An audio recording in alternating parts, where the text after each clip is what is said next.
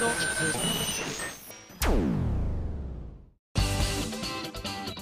あさみのシンガーソングゲーマー。皆さんこんにちは。今やさみの SSG332 回目でございます。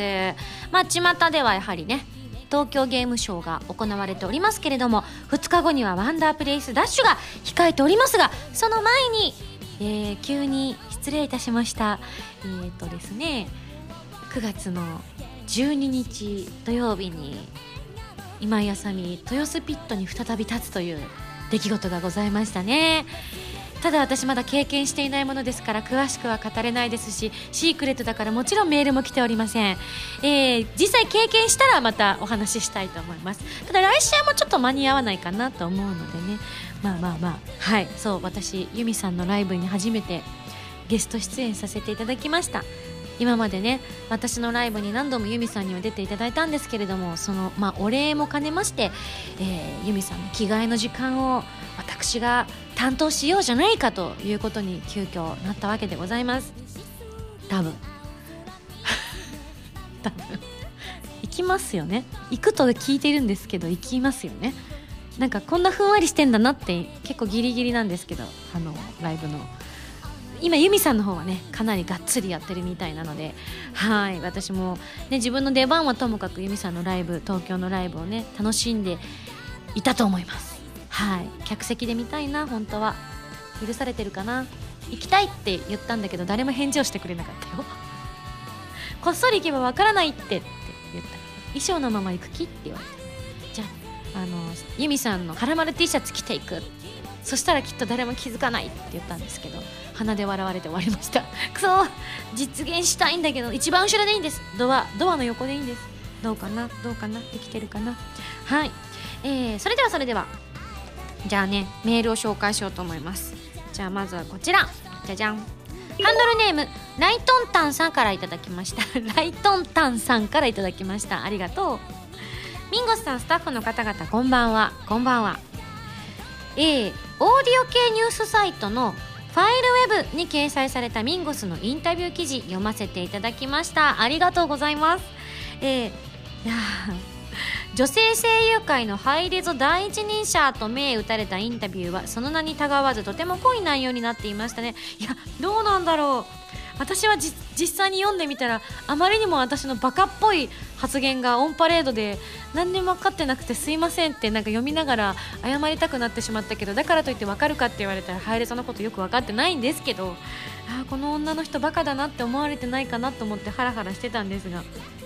まあでも、えー、ライトンターさんにとってみても、えー、自分は素人なので素人にも分かるように技術的すぎないお話になっていて予備知識なしに読んでいても理解できるものとなっていましたと。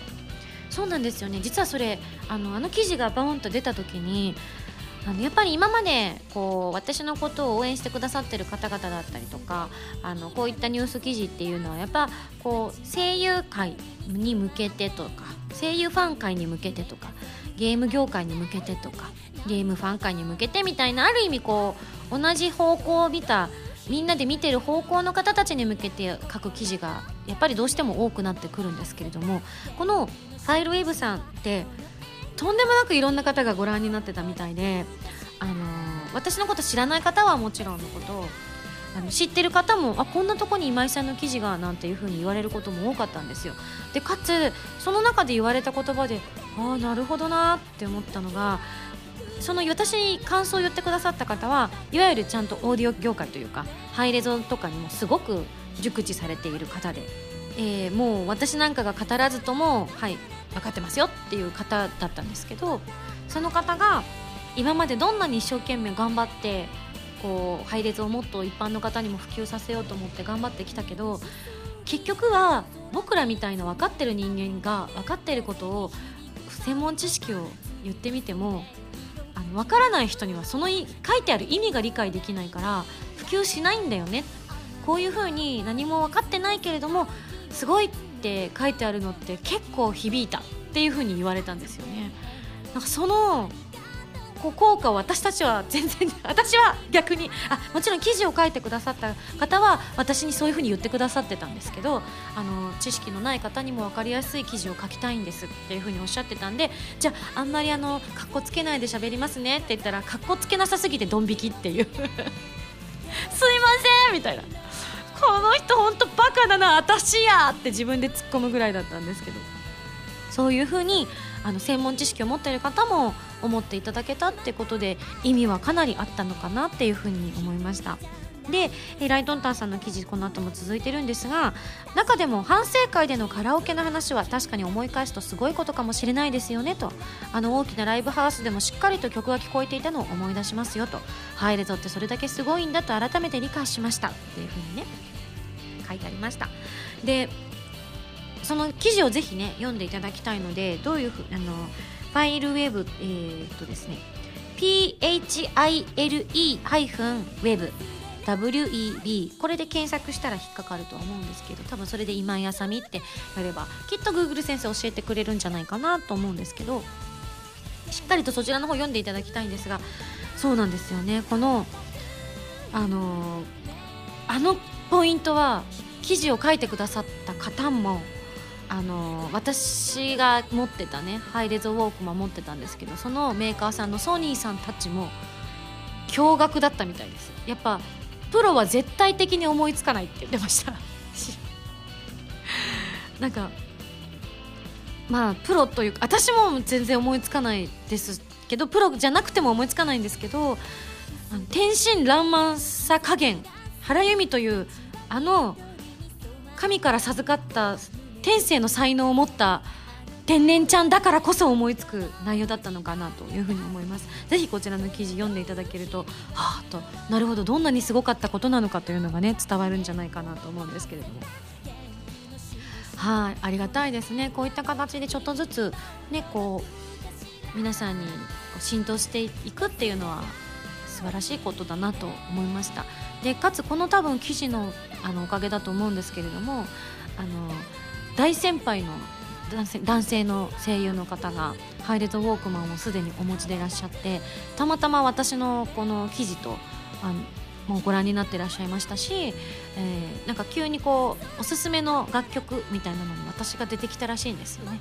でそれを現場でお会いした時に「今井さん落としたよ」って言って見せてくださったんですよ。そしたらバビロンとえー、 Leap of Faith とシャングリラ2015バージョンを落としてくださってて「あすいません!」と思った時に見せてくださった時に今時の、ね、ウォークマンとかって結構液晶画面にこう CD のジャケットが映るじゃないですかその時にバビロンの私がめっちゃかっこつけたおたんみの斜めになってるジョジョボ立ちみたいな格好してるポーズの写真がピッて出ててついそれを見た時に私が「あすいません今の私と随分ちょっと様相が違うんですけど」って言ったら「ほんと違うよね」って。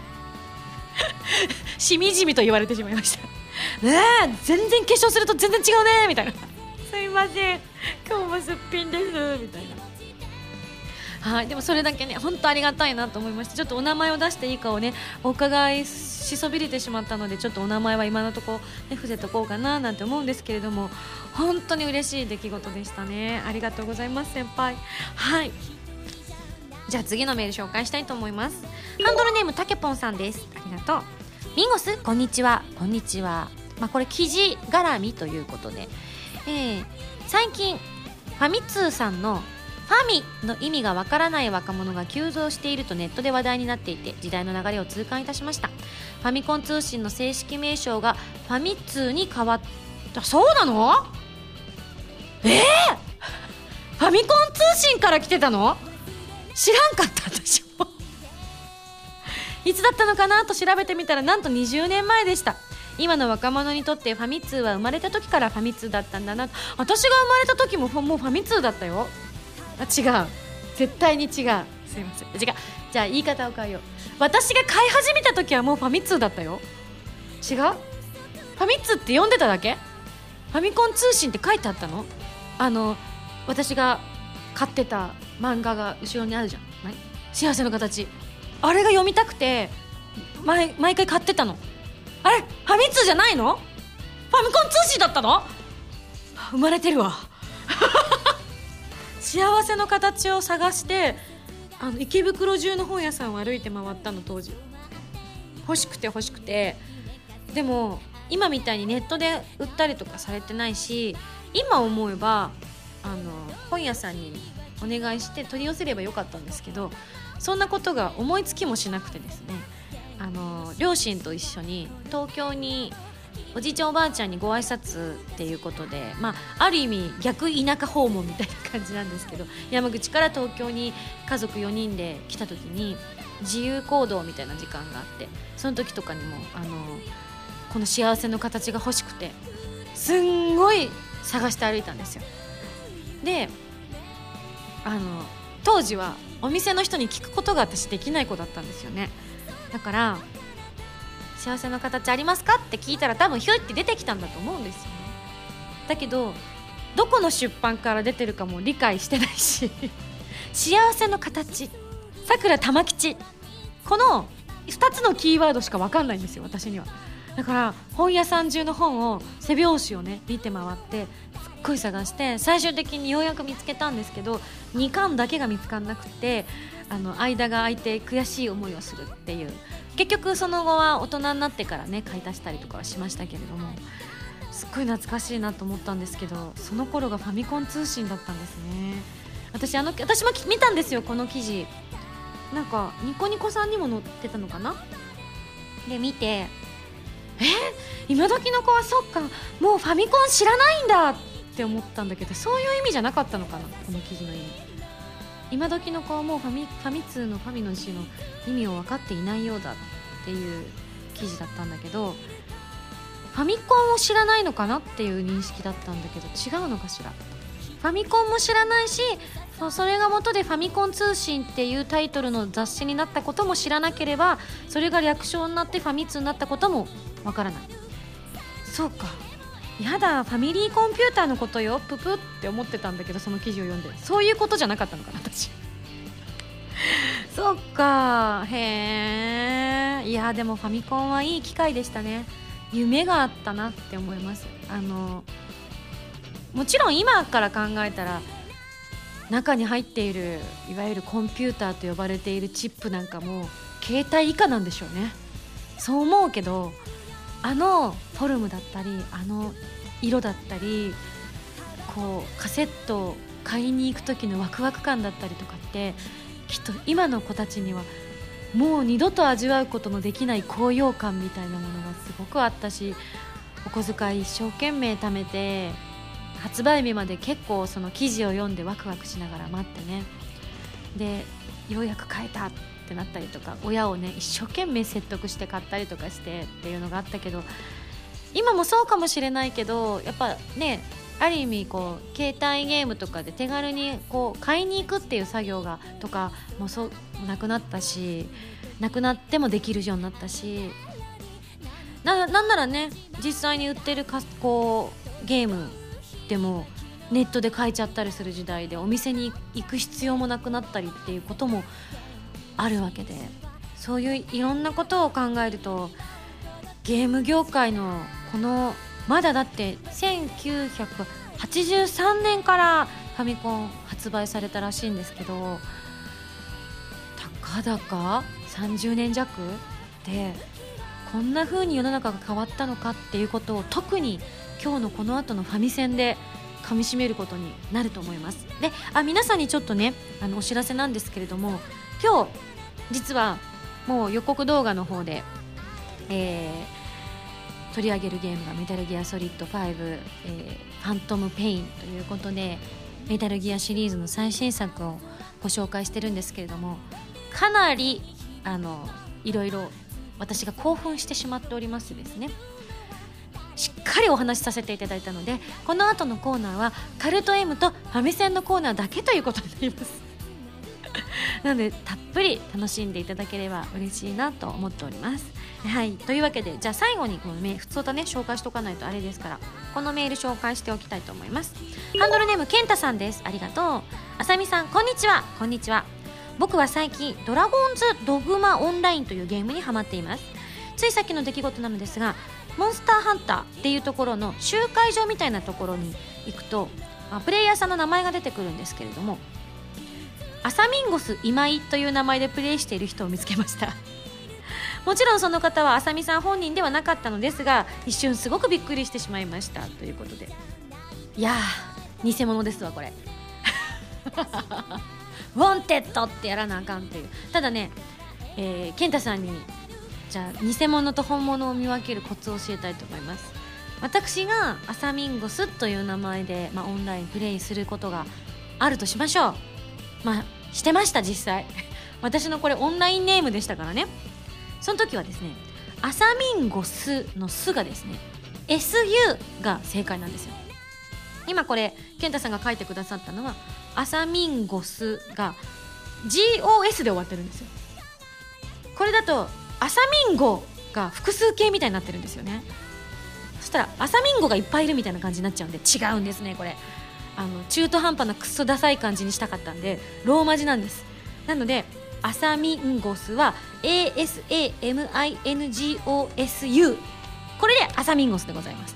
お間違いのなきよということでまあね。変なことしてくださってなければ別に使っていただいてもね全然いいんですし偽物ですからこれ U がないので。い やびっくりしましたね。はいというわけでご報告ありがとうございます。さあさあじゃあ次のコーナー行ってみようかな。どうぞ。カルタイム。このコーナーはリスナーさんから出題される今休みに関するカルトな問題を今休みが答えていくというコーナーです。カルタイムレベル1会員番号910番ハンドルネームクラウンアネモネさんからの問題です。ビンゴスが1日貸し切りにしてみたい場所は？うん。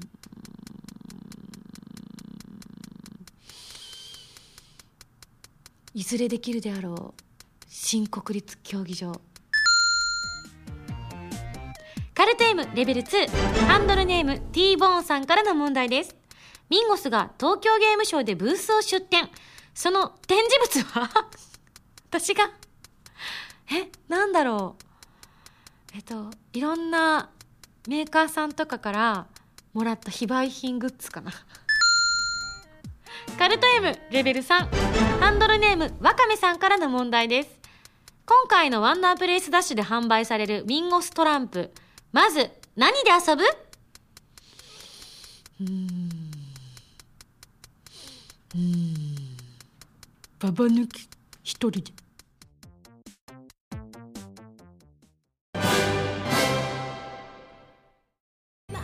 今井あさみの15枚目のシングルテレビアニメ「プラスティックメモリーズ」エンディングテーマ「朝焼けのスターマイン」が好評発売中ですアニメ版は動画工房書き下ろしジャケットに加えプラスティックメモリーズノンテロップのオープニングエンディングが収録です。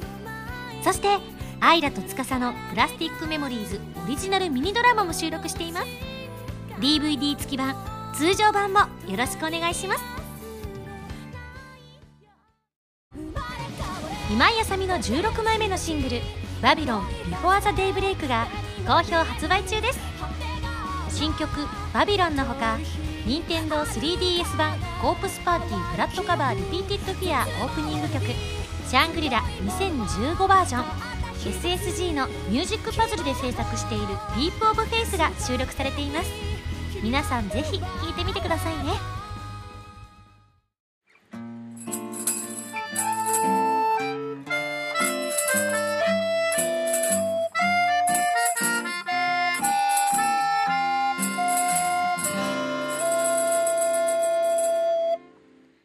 ァミセン。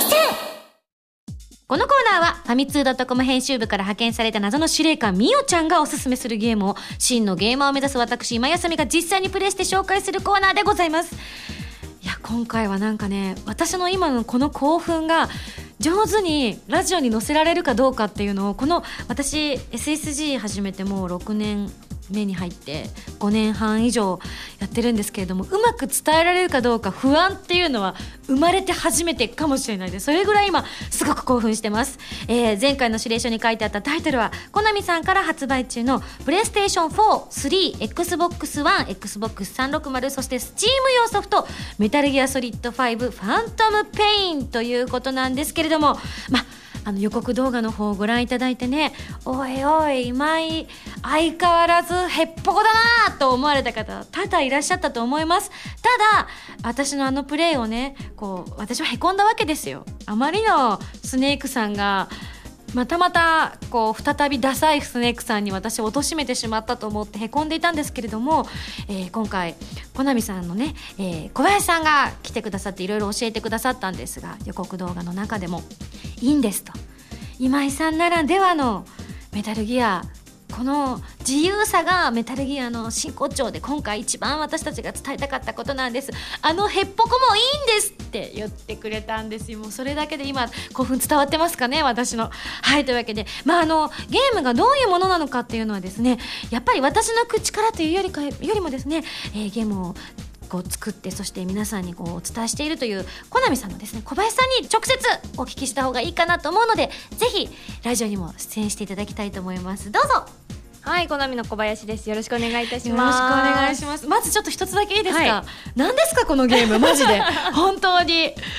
私本当に、はい、なんかこう喋ることをなりわいにさせていただいていてあのー、数々のゲームを今までにもご紹介させていただきましたし、まあ、なんならねあの1年半前の「メタルギアソリッド、えー、5グラウンドゼロズ」もこの番組でもご紹介させていただいた時に、はい、なんだこれはって話はしたんですけれども、はい、正直もううまい言葉が見つからないんです。もうでもその言葉だけでちょっと嬉しいものがあり,、ありと言いますか、なんかゲームという概念が今私の中でガラガラと崩れていくというかまず、まあ、このメタルギアソリッド5ファントムペインというのがどういうゲームなのかというのをですね、ちょっとあの、私がうまく伝えられるかどうかわからないので、小林さんから教えていただいてもいいですか？はい。えっ、ー、とですね、今回最新作メタルギアソリッド5ファントムペインなんですが、はい、とメタルギアシリーズってあの実は28年くらい。続いているシリーズ、はい、そんなになります？そうなんです。今年で28年目と いうことで、はい、まさに待たせたなというタイトルなんですが、すね、はい、最初にですね発売されたのが、はい、メタルギアという作品なんですが、うん、実はですねメタルギアシリーズって1960年代から2010年代まで約50年間、うんうん、あのスネークという主人公を、うん、あのー、まあ、描いた作品になっています。うんうんはいで今回の「ファントム・ペイン」なんですがちょうど真ん中に当たる、うん、1984年の舞台にしたお話なんですが、うんうん、最新のものがメタあ一番こう現代に近いのが4が一番近くて一番古い時代が3だったんですよね。でそれの、まあ、中間よりは少し古い寄りになるのかしら。うん、そうですね、うんうんうん、で実は今回、えーと主人公になっているスネークっていうのが、まあ、3で主人公だった、まあ、ネイキッドスネークという彼を主人公にしています。なんですが実はこのネイキッドスネークあのビッグボスと、はい、あの名乗ることになるんですが、ね、メタルギア、うん、1作目のメタルギアで最後の敵として実は出てくるんですね。でメタルギアでその時の主人公のソリッドスネークと戦うのが、まあ、ネイキッドスネークビッグボスなんですけど、最初メタルギアソリッド3で出てきたスネークって、うん、まあ、国を守るためだったりとか、うん、あの結構正義感のあふれる人だったんですが、じゃあなんで敵になってしまったの、っていうところがずっと闇に包まれてそうなんですよ。謎としてあったんですがそれを今回なぜ悪に落ちることになったのかというところを描くのが「ファントム・ペイン」うわじゃあもう本当にこの28年間、まあ、途中からねもちろん入ってきた人私ももちろんそうですし途中からこの「メタルギア」って名前はずっと子供の頃から聞いたことがあって、はい、なんかもうそれこそお兄ちゃんとかお兄ちゃんの友達とかはみんなこぞってずっとファミコン時代からもうすごくこうやってたんですけれどもなかなかやっぱり女の子なのもあって、はい、手を出すのがそのだいぶ後になるんですけれどもそういった今それこそ10代の子だったりとかもこう全てを今回で知ることができてかつ、はい、ちょっと同じゲームの次元とは思えないぐらい世界広がってて今私手元にちょっと地図があるんですけど、はい、意味不明なんですけど ちょっと。この地図の意味をちょっと教えてもらってもいいですか？本当申し訳ないんですが。意味不明って言っていいのか分かんないんですけど。そう。です、これだけを渡すと、はい。何これってなるんですけど。そうなんですよね。はい。実はこれシリーズ全部の、えっと、マップですね、はい。を表したものなんですが。この初期の、まあ、そうですね。1987年に一番最初に発売されたメタルギアの時のマップがあのひょっとしたあのちょんちょんちょんっていうあの点々です？ミジンコみたいなオレンジ色のミジンコそうですね。あのこのマップ今渡していただいたマップがそうだな。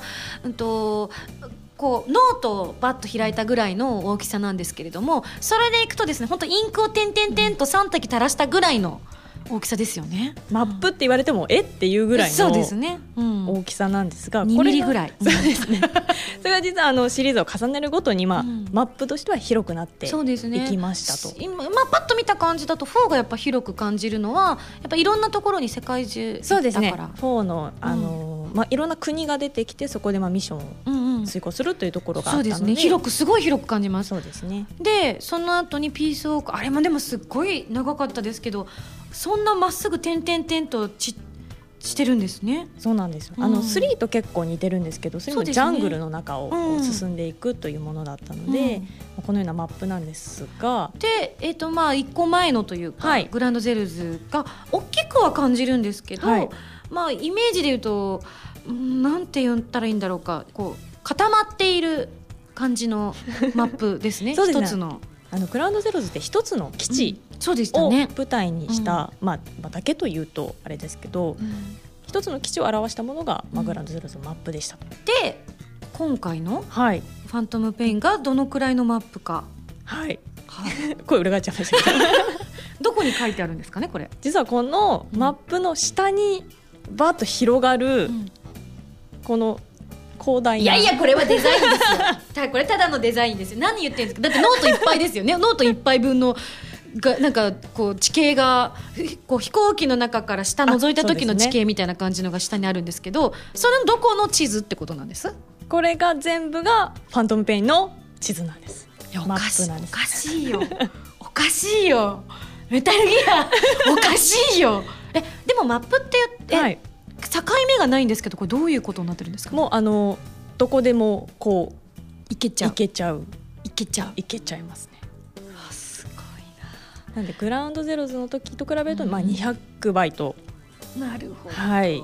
あじゃあ過去の話にはなっているけれども世界はもう2倍3倍のせこうレベルじゃないってことですよね。そうなんですよ。行けるところっていうものはもうとんでもなくと広くなってる広くなっています。うわなるほど。でちょっと気になったのが、はい。私はちょっとあのみおちゃんの陰謀で 知ることができなかったんです。ここはちょっと重要な部分なので、あえてちょっとき話せたら教えてほしいんですけれどもあのスネークさんが何やら額のところにこうはい突起物が出てたりとか、腕が赤くなってたりとかしてるんですけど、あれはどうされちゃったのかなっていうのはどういう話が出てるんですかね？おこれは言っちゃっていいのかな？これはですねうん。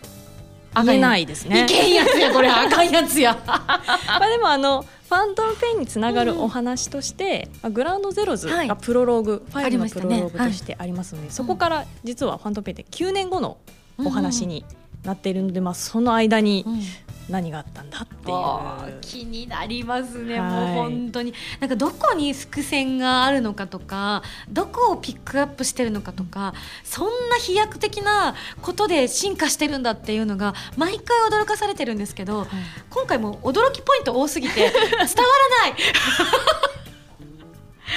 なるほど、はい。でやっぱりまあちょっと、まあ、基本的なところも抑えていきたいなと思うんでそれだけ広い世界観で、まあ、好きなことができるはいということですが、まあ、ゲームとしてはある一種、まあ、ストーリー的なものを進めていくって考えていいんでしょうか？そうですねもちろんあのメインとなるお話は、うんうん今回ですね報復と、まあ、うん。人種ということを、まあ、テーマにうんうん。していまして、もちろんそのお話の進めていくものもありますけど、まうんうん。あ、それだけではなくて、まあ、マザーベースという自分の拠点となるところを、まあ、広げていったりとか、うんうん。まあ、そこであの FOB と言われる、まあ、うん。前線基地と呼ばれるところを、まあ、ユーザー同士で戦うとか、うん。っていうところはゲームとしては、まあ、いろんなものが入っていますね要素として。なるほど。し普通何かこうゲームを紹介するときに、はい。このゲームは何々を目的としますみたいなことが結構割と分かりやすくあったりするんですけれども、はい、本当にもう逆に漠然としすぎるっていう怖さがあるんですけれども、はい、私みたいなあのあまりこうプレイヤーとしてスキルが低い人間はどういう切り口でこのゲーム入っていったらいいと小林さん的には思われます？そうですね。まずはでもやっぱりメタルギアならではというところにな,、るんですけど、まあ、潜入、うん、まあ、敵に見つからないように、うん、あのまあ、身を潜めながら進めていくというところが、まあ、メタルギアならではのところなので、まあ、それはもちろん楽しんでいただきたいんですが今までのメタルギアって、まあ、敵に見つからずに進むっていうだけだったんですけど、今回はもうマップも広いですし。あのどこからでも攻められるし、自分でどんな武器を持ってどんなルートで拠点に潜入してっていうことは、全部自分で決められる、ね、そうですよね。今回予告動画であの最初のまずミッションをクリアするところまでやろうってことでご紹介したんですけどその次のミッションが来週また動画でご紹介するんですけれどもあれなんですよね。あの車に乗ってってもいい。そうです。馬に乗ってってもいいですしもちろん徒歩で行ってもいいですし。徒歩？結構かかりますよね。かかりますけど。行ったことあります？あの走ってると、うん、あのそんな広大なね、うん、土地を歩いていくのか、うん、馬を呼べって言われ 言われます。あの無線、はい、結構的確なタイミングで突っ込んできますよね。すごいすごい的確でしたね。すごいびっくりしました。え？とか言った瞬間にもうなんか見てるのかなって思うぐらいちっちゃいなんか AI の人間がそこで入っ、はい、パソあの PC の中に入ってんのかなって思うぐらい半端ないなって。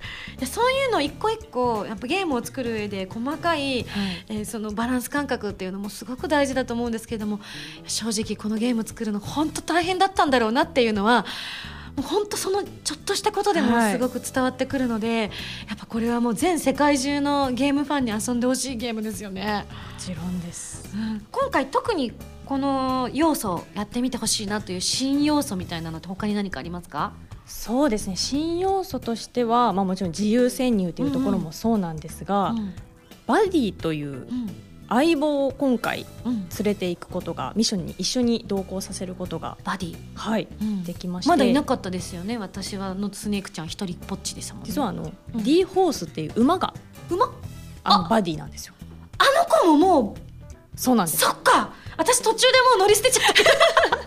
車に乗り換えてました便利な乗り物を見つけてしまったって言って。そっか。そうなんですよ。うわごめん馬。えじゃあ馬がバディってことなんですか？そうです。最初から、うん、あの一緒にミッションとし、うんうん、に同行できるのは D ホースという馬ですね、うんうん、なんですけど、まあ、お話を進めていくと、うん、D ドッグっていう犬ですね。ワンちゃんだったりとか、うんうん、あとはあの言葉を持たない狙撃手って言ってるんですけど、うん、あのクワイエットという女性の凄腕のスナイパー、うん、えー、それいい。今すぐ欲しい。バディって呼んだらあのあいつを倒してくれって言ったらシュンシュンシュンって倒してくれるってことです？そうです。えそれスネークのすることなくなっちゃいますね。うんそうとも言えますねでも。あら。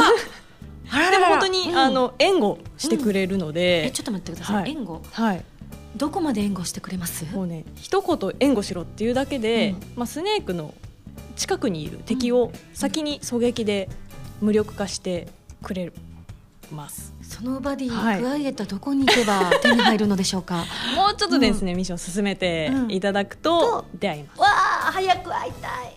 いやでもそうするとゲーム的に例えばその、ね、全部クワイエットがやってくれたらもう裸の王様状態じゃないですか。おおやってくれたもえみたいになってスネークさんすることなくなっちゃいません？でも結構あのやっぱり、うん、もちろん単独潜入の面白さもあるんですけど、うん、あのバディを連れていくことによって戦略も変わりますし、うん、あの例えばあそっか。そうなんです、うん、連れていかないっていう選択肢？もちろんですもちろんです。ええー、やばい そっか。そうなんです。だから必ず一般的なまあ本当一般的なとか言っちゃうとあれなんですけれども、よくあるゲームの仕様とかだとこの面にはバディのこのクワイエットがついてきますよっていうのがよくある考え方じゃないですか、はい、違うっていうことですねじゃあ。そうですね。バディを連れていくのも連れていかないのも自分あなた次第。はい。そうか。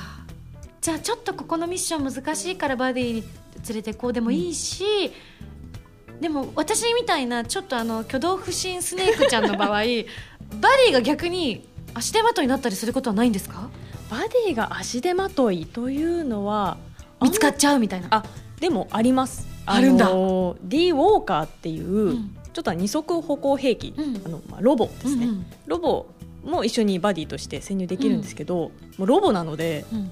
なんだあいつはっていう。そりゃなるわ。敵だっていう現れた瞬間にバレることもあります。そっか。人間だと逆にあの仲間かもしれないって向こうも一瞬思ったりしますもんね、でそうですね。馬とか犬とか、まあ、D ホース D ドッグはうんうん。いてもお動物かしくない。なので確かに。あのシッシッとかうわ。言われるだけで、うんうんそこまで気にされないんですけど完全にアウトですもん 急にシュヤンってなりますよね、誰だってなってしまうのでちょっとそこは、まあ気をつ、けつつメリットデメリットはもちろんありますけどあのバディは固定ではなくて、うん。ミッション中にいつでも切り替えられるんですよ。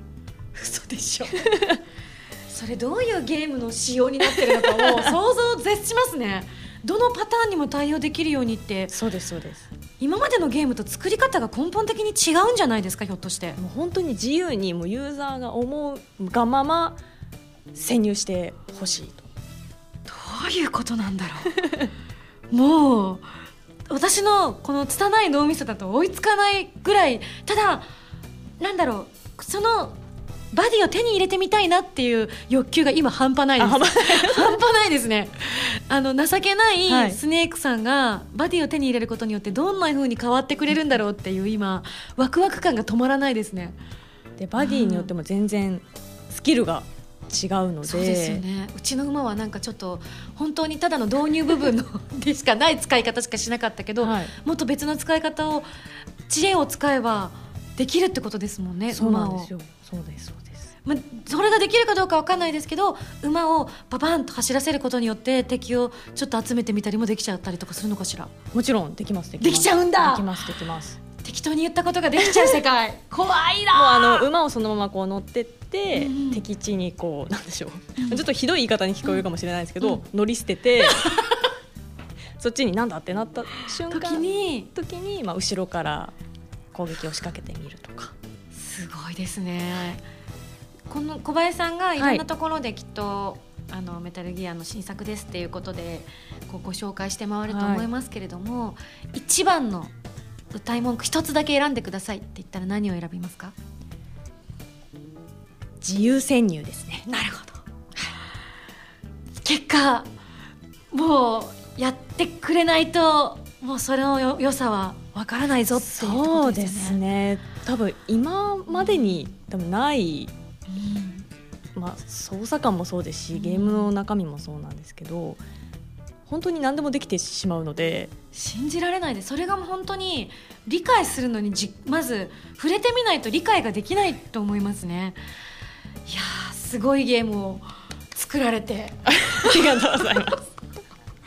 なんかこれからのゲームっていう世界が本当にこのこのメタルギアソリッド5ファントムペインによって分岐点によって変わったんだっていうことがこれから未来へずっと語り継がれていくんだなっていうことだけは今なんとなく分かってるんですが他のなんだろうここを多分目指していろんなゲームがきっとこれから自由戦略として作られていくんだろうというふうには思うんですけれどもこのゲームを今この時代に生きている人たちが遊ばないっていうのはちょっと本当にもったいないと思いました。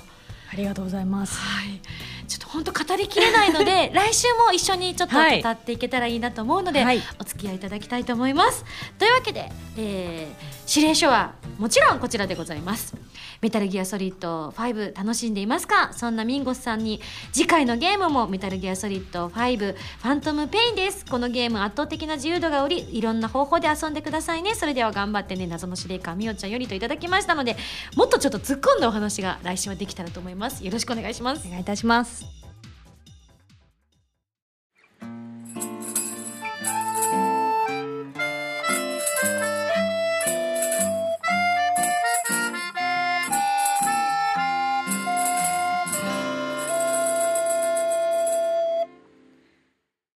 スミュージックプレイヤー。このコーナーは皆さんに私の曲などをお届けしていく視聴コーナーでございます。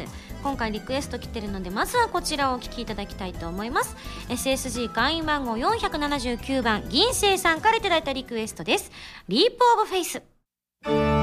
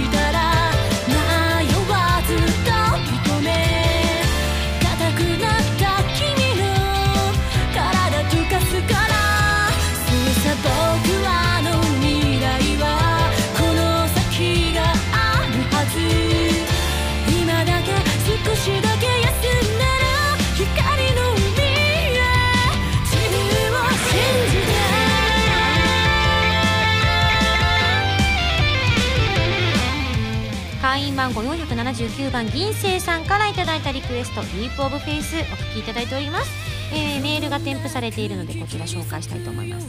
先日行われた虎の穴名古屋でのリリースイベントでも歌われたこの曲。前奏中に客席を守られている最中いつもの思いつきで偶然空いていた自分の隣の席にミンゴスが座って至近距離のミンゴスに非常にドキドキしつつも時間が気になりえど歌うところで前曲間に合いますか？と自分が声をかけるとミンゴスは自信満々に「大丈夫!」と答えられていましたよね。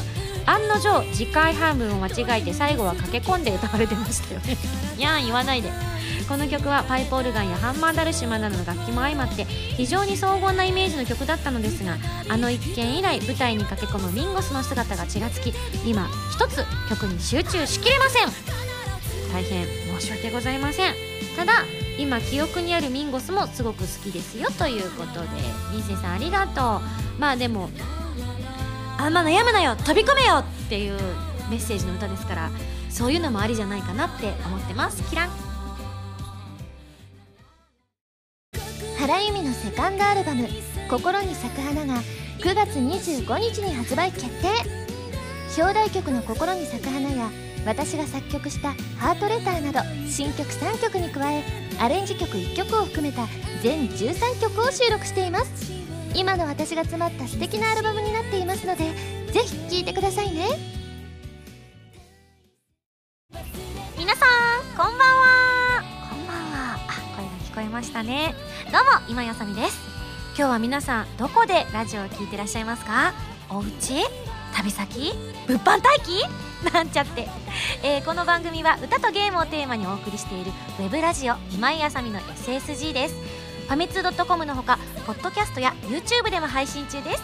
みんなのライフスタイルに合わせてあなたに寄り添うラジオ。今やさみの SSG 毎週土曜日0時に更新中です。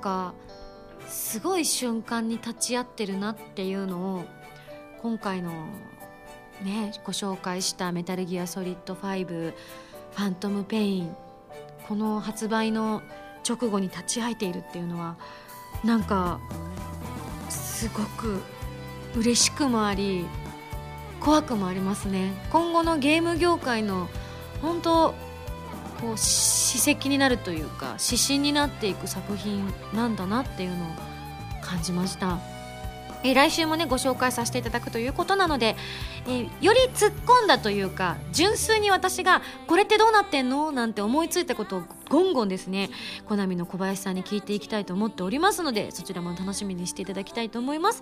かつですねもう次回はなんと9月26日土曜日の放送ということなのでワンダープレイスダッシュが終わっています。なので今やさみダッシュでお届けする放送も今日が最後かもしれません。どうでしょう。収録はその前だから結局ダッシュだな。まあまあ変わらずお届けしたいと思いますので今後ともどうぞよろしくお願いします。けで、えー当日券などもおそらく、えーご用意しているかと思われますので9月の21日月曜日祝日11回目のソロライブワンダープレイスダッシュもし迷ってる方いらっしゃったら遊びに来てくださいというふうにお声がけいただけたら私も嬉しいなと思っています。中野サンプラザですよ。そして11月の22日日曜日アコースティックライブ開催します。場所は横浜みなとみらいホール、えー9月の26日からチケット一般発売となっています。あと1週間ですね。ぜひぜひワンダープレスダッシュ見に来て、えーよかったなっていう方もぜひ横浜の方にもアコースティックライブも来ていただけたら嬉しいなと思っています。